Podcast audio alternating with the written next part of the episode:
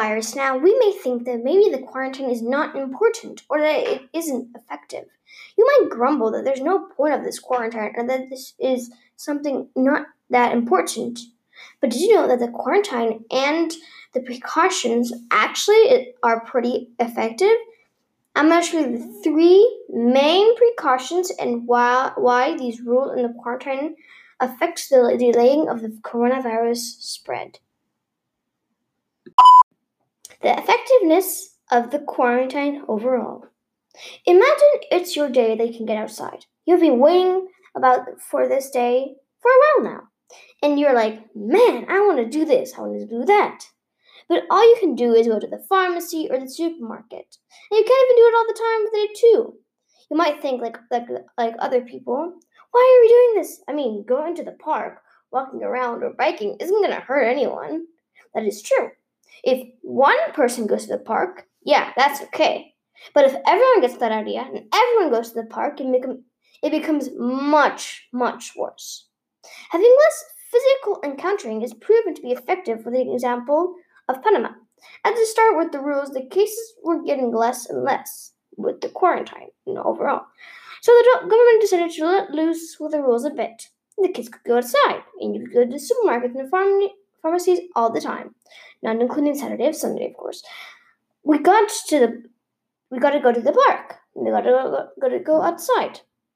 But then, quickly and surely, the cases were rushing up, and the government government was forced to to place the standard rules again. As you can see with what happened in Panama, the effectiveness of less physical encountering was is very big.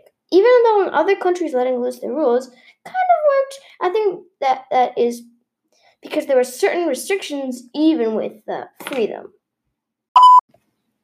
Second precaution wash your hands regularly.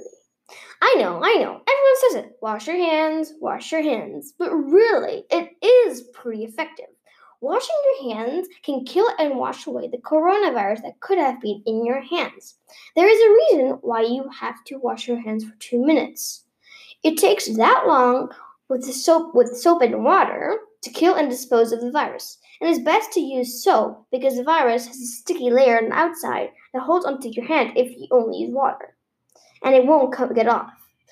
But if you use soap, it will be all slippery and the virus will fall down. Well, I mean, it doesn't. It doesn't really work in. It's more complicated. Um, but that's just an easy way of saying it.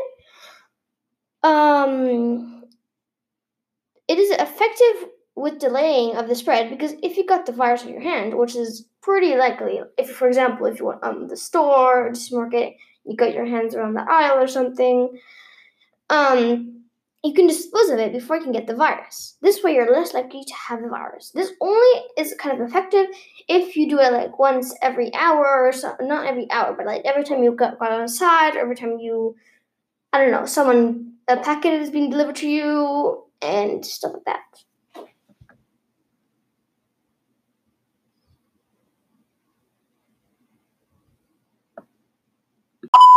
Number three, wearing a mask. Again, you hear this a lot, but it actually is partially effective. See, when I say partially, it won't be com- it won't completely protect you, but it will be part, part partly protect you.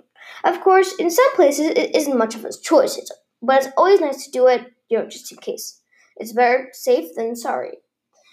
Wearing a mask can prevent corona droplets which may be in the air, one of the most likely uh, ways of the coronavirus spread can come in your mouth, nose, and or eyes.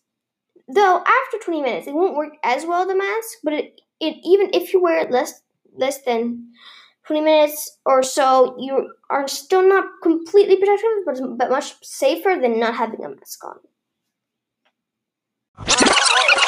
So these were the main restrictions and precautions and how effective they are. I mean, we we all know how the quarantine and isolation isn't all that fun but it is a shot fun. We're all doing this for each other's safety and health, and sometimes things can't be fun, but we still have to look at the positive side and look at the fun things you can do when it's quarantine.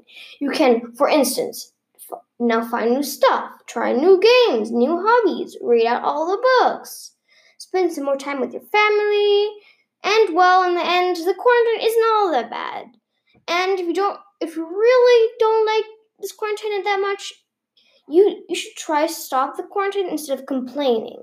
And please follow the precautions just because if we all do this, we can get out of this as fa- fast as possible. The government just trying to do what's best for the country, okay? That was my conclusion.